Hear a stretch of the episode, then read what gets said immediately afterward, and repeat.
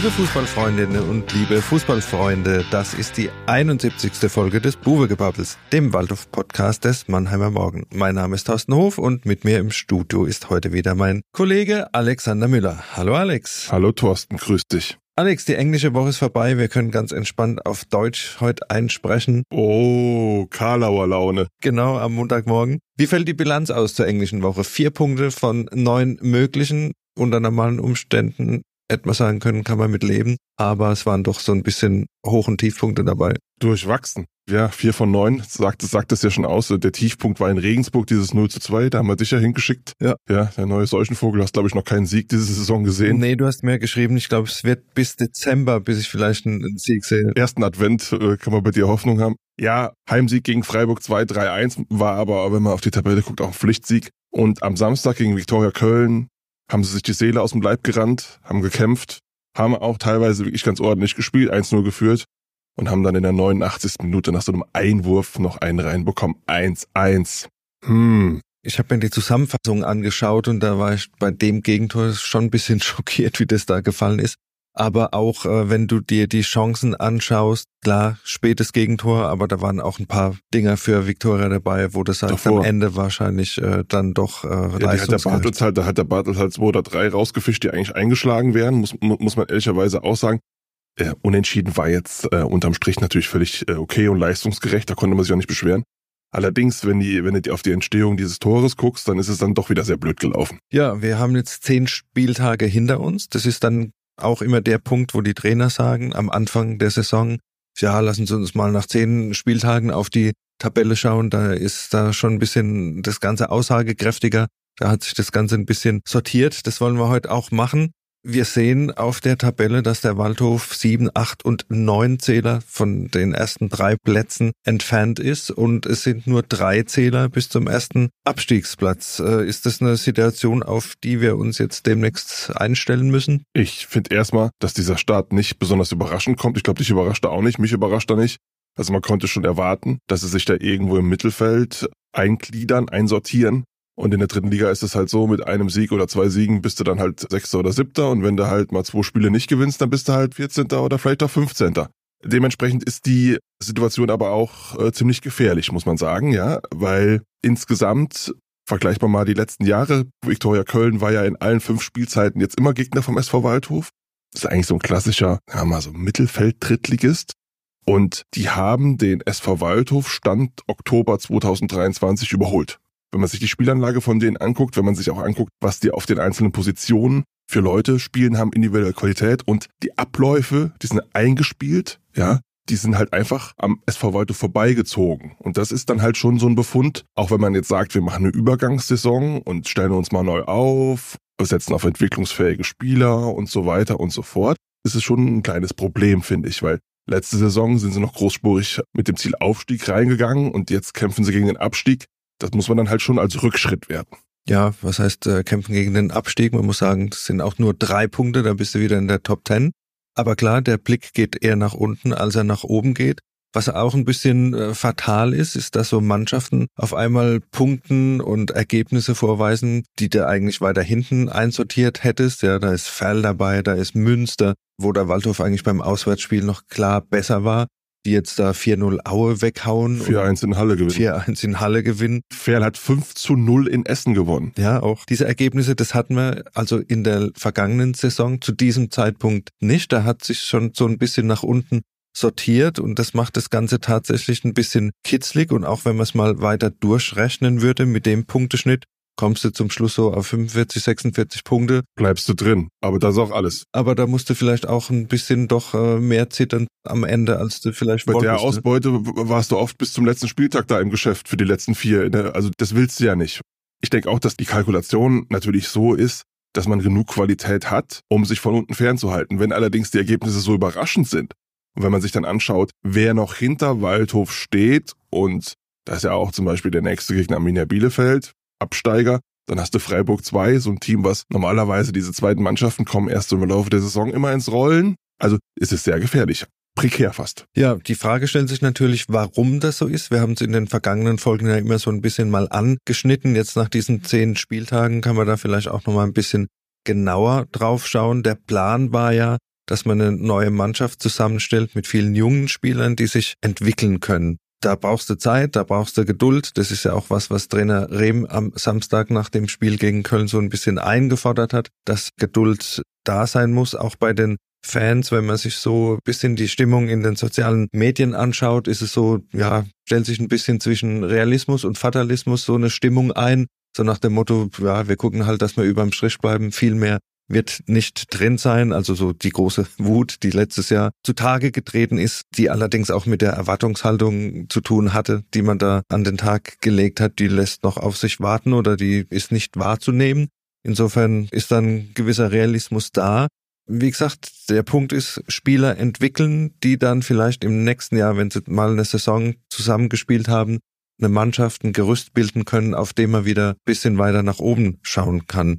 Wenn wir da mal drauf schauen, wir haben Spieler, würde ich sagen, mit Per Lockel, mit Julian Rieckmann, mit Tim Sechelmann, Jesaja Herrmann, die absolut diese Dinge erfüllen. Jung und entwicklungsfähig. Jung, entwicklungsfähig und auch Top-Drittliga-Niveau schon auf den Platz bringen. Punktuell, ja, bei Sechelmann zum Beispiel. Der spielt eine gute Saison. Lockel saß jetzt auch mal auf der Bank, aber es ist auf jeden Fall, sie haben es drin. Auf jeden Fall. Jesaja Herrmann jetzt schon mit seinem dritten Tor.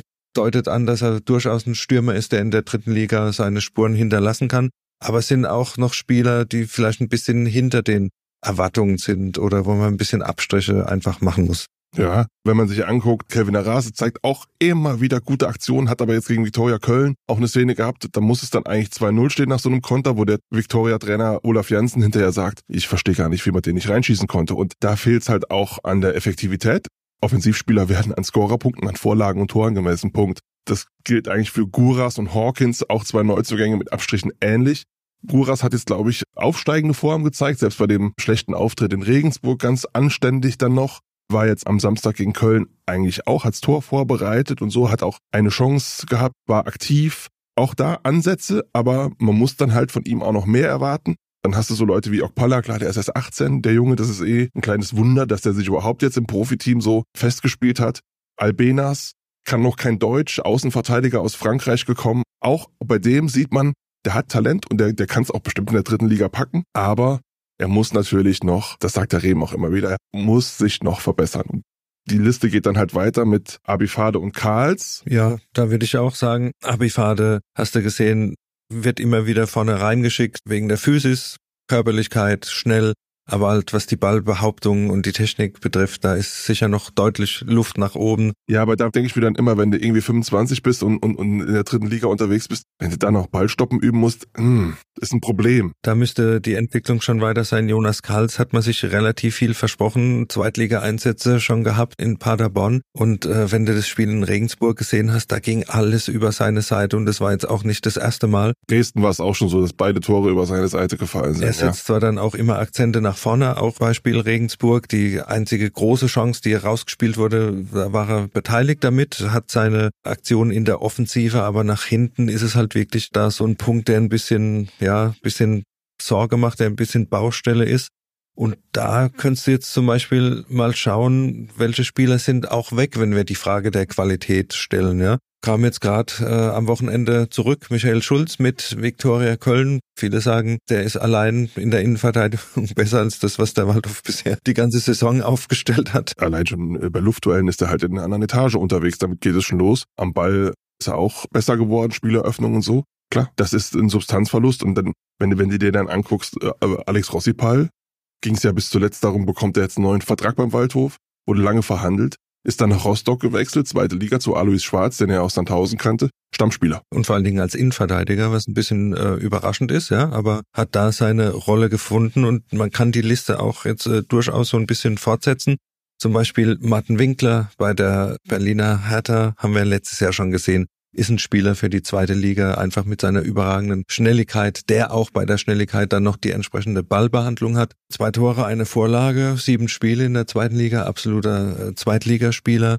Dominik Martinovic, Elversberg, der Topscorer der letzten Jahre beim Waldhof, hat sich da ein bisschen schwer getan, zuerst mit der Bauchmuskelverletzung, die er sich ja da im Test gegen den Waldhof im letzten zugezogen hat, musste dann 4 Spiele zuschauen, dann war er 2-mal im Kader, zuletzt ist er 2-mal eingewechselt worden. Wen haben wir noch an Qualitätsspielern verloren? Adrien Lebeau ist nach Brest, Du hast mir aufgeschrieben, erst nach Stade Brest, die erste französische Liga. Ist es Bretagne? Das ist die Bretagne. Ja, ja, siehst du, ich bin da geografisch. Keine so schöne Stadt, aber... Ist nicht schön? Nee, ein bisschen Industriehafen hauptsächlich. Okay. Aber du bist dann schnell auf dem Land, aber das sind ja... Ja, aber er steht wohl im Kader regelmäßig, ja? Er war jetzt 4-mal im Kader von 8 Spielen, ist 2-mal kurz eingewechselt worden, hat sein Erstligadebüt in Frankreich gegeben. Also wie gesagt, Erste Liga Frankreich, da spielen jetzt ja auch ein paar Mannschaften mit, die du durchaus ernst nehmen kannst. Kann man so sagen, wenn du da mithalten kannst, dann ist es jetzt so schlecht nicht. Und er ist ja offenbar nicht verletzt, seit 3 Monaten nicht verletzt. Das ist ja auch schon erstaunlich. Bislang noch nicht verletzt, genau. Also das sollte man auch mal hervorheben. Dann jemand, Marco Höger. Macht Stadtführung in Köln mit Stefano Russo, hat er mir erzählt. Ist aber im Hauptberuf, sage ich mal, doch noch Kapitän der U23 des 1. FC Köln, da in der Regionalliga West.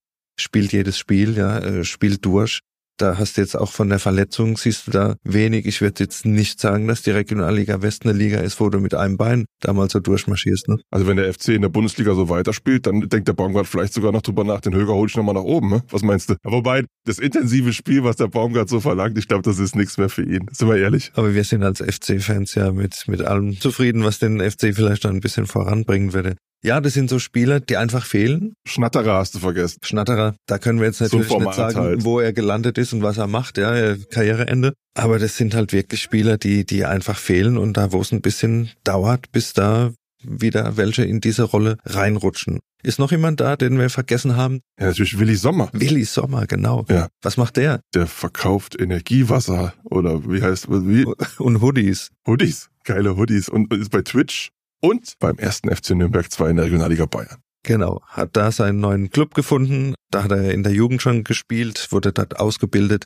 Aber die Einsatzzeiten sind bisher auch überschaubar. Das hat er jetzt auch ein bisschen Fitnessrückstand. Meinst du? Na gut. Hat sich dort fit gehalten. Ich meine, Regionalliga wird das schon noch hinbekommen auf Sicht, auf ja, Strecke. Bislang hat es für einmal 5 Minuten gereicht, aber... Ja, wie gesagt, wenn du die Liste durchgehst, da siehst du halt, dass dann doch ein bisschen was weggebrochen ist beim Waldhof. Klar. Und dass es einfach dauern wird, bis man da wieder das gewisse Niveau erreicht hat. Gut, kommen wir zu unseren 3 Fragezeichen. Ja, fangen wir an wie immer mit dem Top der Woche.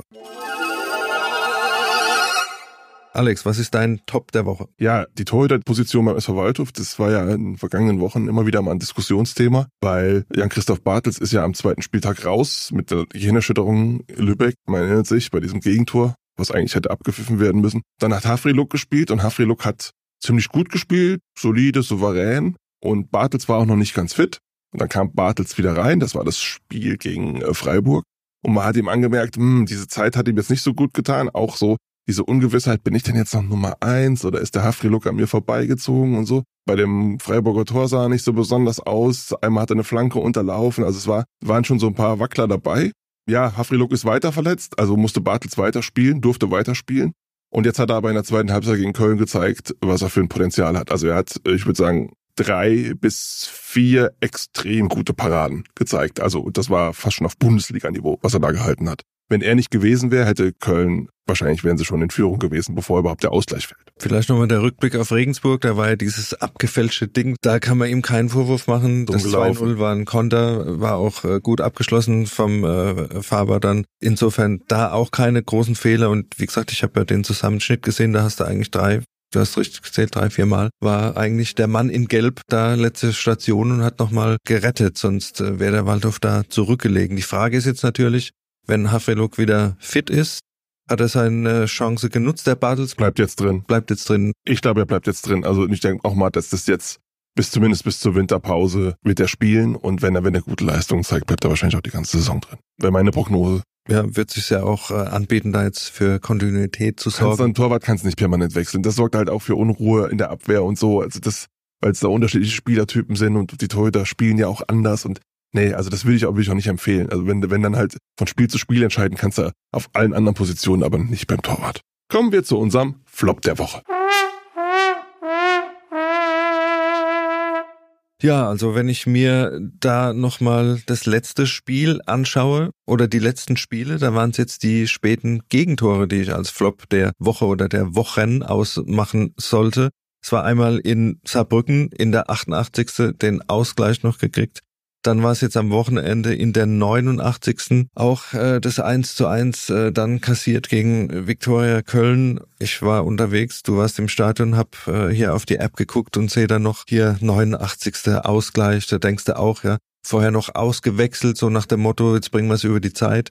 Bringst du noch zwei neue rein und denkst, du kommst hier über die Nachspielzeit und dann fällt dann so ein Ei. Hat aber auch, glaube ich, auch von den 7.000 im Stadion hat aber auch keiner mit gerechnet. Ich kann mich erinnern, so früher in den 80er Jahren, wenn du guckt hast, Bundesliga, Uwe Rein, das war ja so einer, der immer diese weiten Einwürfe konnte. Ist aber jetzt auch so ein Mittel, was irgendwie so ein bisschen aus der Mode geraten schien. Aber ja, sie hätten es verteidigen müssen. Schlicht und ergreifend. Der musste den Ball wegköpfen und dann doppt der da auf. Und wenn der einmal aufgesprungen ist, dann ist das natürlich sehr unangenehm. Dann, ja, und dann stand in der Mitte der Philipp und hat den reingemacht, ganz alleine nebenbei. Hätte man auch, da hat Okpala vergessen, hinter ihm herzulaufen. Das ist ja auch ein Problem, ja. Generell ist es natürlich so, sie haben ja jetzt die Jahresmarke gerissen, ne? Also das war ja jetzt am 8. Oktober 2022, die Älteren erinnern sich, war das letzte Heimspiel zu 0 des SV Waldhof, 1:0 gegen Saarbrücken damals. Seitdem haben sie in jedem Heimspiel mindestens ein Gegentor bekommen. Da kann man jetzt ein bisschen Späße drüber machen, aber es ist eigentlich auch eine verheerende Bilanz. Wenn du dir überlegst, dass du immer 2 Tore schießen musst, um einen Heimsieg zu landen, Problem. Wenn du gerade Späße ansprichst, du hast ja dann auch versucht, mit ein bisschen Spaß nach dem Abwurf bei Fredo Wagner, fand er, glaube ich, nicht so lustig, so nach dem Motto, nee. 88., 89., ihr seid jetzt ganz nah dran zu 0. Nee, das war der Abstand wird immer so geringer. Er hat mich nur so angeguckt, hat schwacher Trost. Ne? Ja, stimmt. Aber insgesamt ist es ja so, es wird irgendwann passieren. Ich bin ganz optimistisch, dass es irgendwann, vor Weihnachten, meine Prognose ist noch, vor Weihnachten gibt es ein Spiel zu 0, Thorsten. Ja, und wenn man das Positive rausziehen will, generell ist der Trend im Vergleich zum Saisonbeginn ja auch leicht positiv. Es sind jetzt aktuell nur noch 1,6 Gegentore, die der Waldhof kassiert. Zu Beginn ging ja der Wert eher Richtung 2. Und man musste schon befürchten, dass man diese Horrormarke von 65 Gegentoren im vergangenen Jahr wieder anpeilt. Diesmal könnte das an uns vorbeigehen. Also wir bewegen uns so Richtung 60 Gegentore. Der Unterschied ist halt, wenn man sich an die Vorsaison unter Neid hat erinnert, so ein Spiel in Regensburg zum Beispiel, da hätten sie wahrscheinlich eine 5-0 Abreibung bekommen. Diesmal spielen sie auch schlecht, verlieren aber nur 2-0. Von daher, das ist schon als Fortschritt zu werten, ja. Genau, also diese Ausreißer nach oben, die wir zu diesem Zeitpunkt letztes Jahr schon hatten, die bleiben zum Glück dieses Jahr aus. Und ich glaube, die Mannschaft ist auch so gefestigt, auch mental, dass es sich nicht einfach so auseinandernehmen lässt, wie das zum Teil passiert ist. Ganz im Ernst, das ist schon positiv zu werten, ja. Also auch wenn man mal einen schwachen Tag erwischt, dass man sich dann halt nicht ganz herspielen lässt. Stimmt. Ja, kommen wir zum Kuriosum der Woche. Thorsten, du hast dich in ein Thema so ein bisschen verliebt. Du guckst immer wieder nach. Man muss auch ehrlicherweise sagen, unser Kollege Steffen Mack aus der Lokalredaktion hat sich auch in dieses Bratwurst-Thema so ein bisschen verguckt. Er bringt da immer neue Geschichten. Absolut, also Bratwurst-Gate geht weiter. Wir hatten ja hier an dieser Stelle schon mal berichtet, dass die Kollegen von Dritte Liga Online eine Umfrage gemacht haben, wo ist die Bratwurst und das Bier, also das Stadiongedeck am teuersten. Da war der Waldhof ganz vorne dabei, da hieß es noch 1860 München ist nur noch teurer. Jetzt hat das ZDF Sportstudio eine Umfrage gemacht unter allen Profiklubs, unter allen 56 Profiklubs quer durch Deutschland. Und auch da ist der Waldhof offenbar ganz vorne dabei. Nur beim FC Bayern München ist dieses Gedeck noch teurer. Da kostet die Wurst 5 € und das Bier 5,50 €. Aber danach wäre dann gleich der Waldhof auf Platz 2 und das ist, finde ich, sensationell, ja. Also super. Das Karl-Benz-Stadion ist ja auch mit der Allianz Arena vom Komfort her zu vergleichen, oder? Ja, absolut. Absolut. Ja. Fragst du mal den Präsidenten, der wird dir das bestätigen. Bestimmt bestätigen. Und ja, das sind natürlich keine guten Schlagzeilen für den SV Waldhof, das muss man sagen. Wahrscheinlich wäre es ein bisschen schlauer gewesen, aus ihrer Sicht, wenn sie eine Preiserhöhung durchsetzen wollen, dann hätten sie mal geguckt, was kostet es bei den anderen. Komm, ordnen wir uns irgendwie mal 50 Cent teurer und dann kriegen wir aber nicht diese ganzen Rankings um die Ohren gehauen, wo wir jetzt da stehen, ja. Vor allem, das wird ja dann auch gerne mal mit dem sportlichen Erfolg verglichen und so, das ist dann unschön. Aber apropos Ranking, da muss man tatsächlich noch auflösen. Bei Dritte Liga Online hieß es, 1860 München ist teurer in der dritten Liga als der Waldhof, 5,50 € jeweils, also 11 € kommst du da mit dem Gedeck hin. Beim ZDF war 1860 jetzt da nicht in der Rangliste. Meinst du, die haben wieder reduziert jetzt? Irgendwas muss es sein. Ich würde vorschlagen, wir fahren da einfach nochmal hin als Fans und machen einfach den Test dort vor Ort. Wie viel Bratwürste und Biere für 50 € machen wir an der Grünwalder Straße? Ne? Genau. Ja, das wird lustig werden, Thorsten. Ja, Spaß beiseite. Jetzt kommen wir wieder zum Ernst der Lage, nämlich es steht ein Kellerduell an und wir haben eben bei denen, die den Verein verlassen haben, noch jemanden vergessen, der bei Arminia Bielefeld spielt. Ja, genau, Gerrit Gohlke, letztes Jahr noch Innenverteidiger beim SV Waldhof, der ab und zu geglänzt hat mit Zweitliga-Reifenleistungen, ab und zu dann aber auch mal Fehler auf dem Platz gezaubert hat, die dann doch ein Spiel mal gekostet haben. Ist jetzt nach der Saison, das war auch relativ früh klar, dass er nach Bielefeld geht, hat wahrscheinlich da noch gehofft, dass es in die zweite Liga geht. Bielefeld ist dann abgestiegen. Jetzt ist er praktisch in der gleichen Klasse und trifft auf seine Kollegen am nächsten Samstag. Noch ist er in der gleichen Klasse. Ja, das sagst du, genau, weil bei Arminia läuft's nicht so gut. Die machen irgendwie so einen auf Aue. Die gucken mal, wie tief der Fahrstuhl fahren kann. Genau, wobei, da muss man sagen, Aue war ja letztes Jahr so ein typischer Zweitliga-Absteiger, dem es einfach nicht gelungen ist, die dritte Liga anzunehmen. Ja, da hieß es nach dem zweiten Spieltag von Führungsspielern, das geht mir jetzt schon auf die Nerven, wie da gespielt wird. Also die haben sich einfach nicht drauf eingestellt, was passiert in der dritten Liga.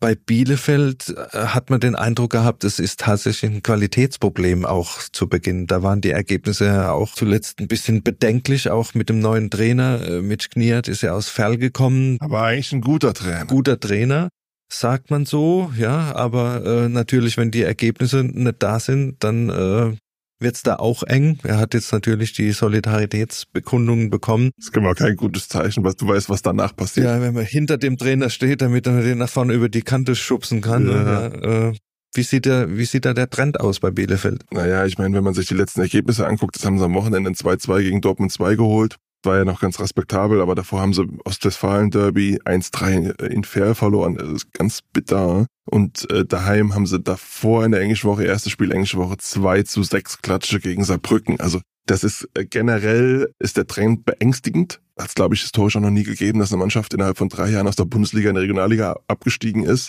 Bei Arminia, die bekommen halt einfach diesen Krisenvirus, Negativspirale, bekommen die nicht raus. Also es ist ganz offensichtlich.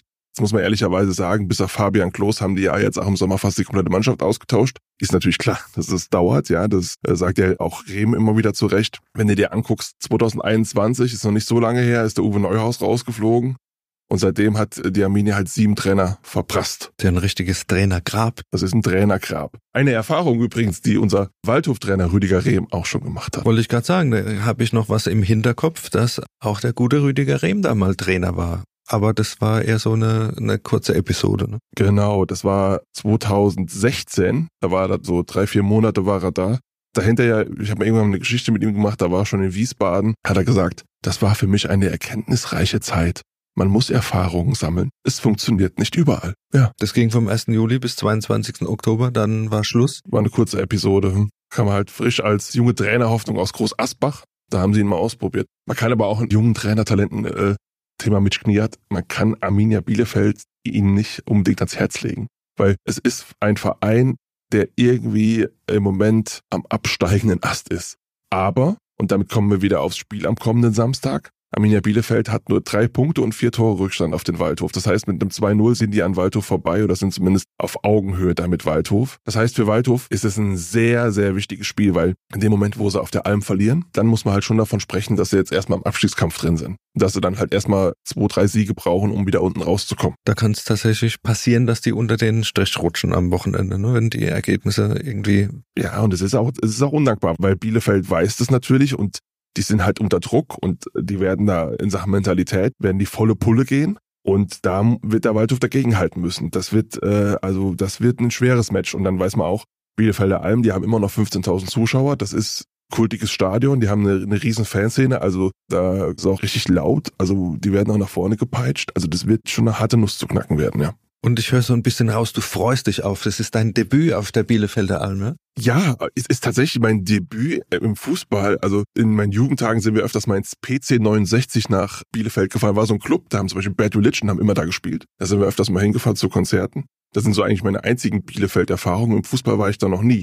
Deshalb freue ich mich da drauf. Da wird's ja Zeit. Ich kann ein bisschen weiter zurückblicken. Ich war zu Zweitliga-Zeiten mal mit dort, als Rappolder noch Trainer war. Und dann war eine Atmosphäre, die tatsächlich, also da wird Fußball tatsächlich gelebt. Da ist ja auch sonst relativ, wenig. Oh, jetzt hör auf mit den Ostwestfalen-Klischees. jetzt kommt gleich irgendwas mit Kühen und so, ich bitte dich jetzt nicht zurückzuhalten. Ist Bielefeld nicht die Stadt, wo man immer sagt, die gibt's nicht? Du bist echt der Mann für die schlechten Karlauer, weil den Witz macht auch keiner mehr. Den macht keiner mehr und du wirst bestätigen, wenn du am Wochenende dort gewesen bist, dass es Bielefeld gibt und was da in Bielefeld passiert. Und die Frage ist, wie spielt der Waldhof dort? Boah, 1-1. 1-1. Das wäre jetzt auch mein Tipp gewesen, weil ich erinnere mich so ein bisschen Saarbrücken, ja, das kommt so in die Richtung, würde ich sagen, so von der Ausgangsposition, da geht's wirklich um viel. Also ein Tor macht der Waldhof auf jeden Fall. Was für Waldhof spricht, ist natürlich, wenn Waldhof da mal in Führung geht, könnte natürlich sich so die Verunsicherung bei Arminia so breit machen. Aber unterm Strich, wenn sie da mit einem Punkt nach Hause fahren, ist da auch nichts passiert. Dann die Woche drauf, kommt freitagsabends dann Dortmund 2, da solltest du dann mal wieder einen Heimsieg einfahren und dann gestaltet sich das in der Tabelle wahrscheinlich auch schon wieder ganz anständig. Also einigen wir uns auf ein 1-1. 1-1 ist in Ordnung. Neu 4-0 sozusagen. Genau. Und damit könnte man leben, würde ich sagen, jetzt mal zumindest als Ausgangsposition, ja. Und damit der Druck dann auch nicht größer wird. Es darf allerdings, wie gesagt, nicht passieren, dass die Mannschaft so auftritt wie zuletzt in Regensburg, wo sie sich hat von Anfang an die Butter vom Brot nehmen lassen. Einfach durch Pressing, durch Druck. Und dann nicht in der Lage war, spielerische Lösungen zu finden. Und dann hast du gesehen, auch lange Bälle nach vorne zu schlagen, das funktioniert dann auch nicht. Also da muss es einfach von Beginn an ein anderes Auftreten geben. Genau, es wird nur wie gegen Köln, wo Siegert gesagt hat, wir sind über die Schmerzgrenze gegangen, wir mussten leiden. Das wird wahrscheinlich in jedem Spiel so sein, weil der Waldhof von den Einzelspielern nicht die Qualität hat, um ein Team herzuspielen. Sie müssen immer bei diesen Werten, Zweikämpfe, Leidenschaften und so, müssen die immer an der Grenze gehen. Also es muss wieder gelitten werden. Du musst nicht leiden, du kommst mit dem Zug sogar wieder zurück. Hin und zurück. Direkte Verbindung wurde jetzt eingeführt. Ein Lob auf die Deutsche Bahn. Nicht 5-mal umsteigen. Extra für dich. Also dann erwarte ich dich am Samstagabend wieder gesund und munter zurück. Und das war's dann auch schon wieder. Und wir melden uns am 25. Oktober dann wieder mit der 72. Folge. Das ist nach dem Freitagabend Heimspiel gegen Borussia Dortmund 2. Bis dahin freuen wir uns wie immer auf euer Feedback und weitere Ideen. Schreibt am besten an podcast@mannheimer-morgen.de und folgt uns auf Facebook und Instagram. Und am besten lasst ihr ein Like und noch besser ein Abo da, damit ihr auch in Zukunft keine Folge mehr verpasst. Außerdem dürft ihr natürlich auch gern unseren Buwe-Newsletter abonnieren, der dann immer freitags in eurem Postfach landet. Zudem haben wir noch weitere interessante Podcasts wie den Adlercheck, Mensch Mannheim oder unsere Nachrichten-Podcasts im Angebot. Hört einfach mal rein. In diesem Sinn, tschüss und bis zum nächsten Mal. Bleibt gesund, euer Thorsten Hof. Tschüss von Alex Müller.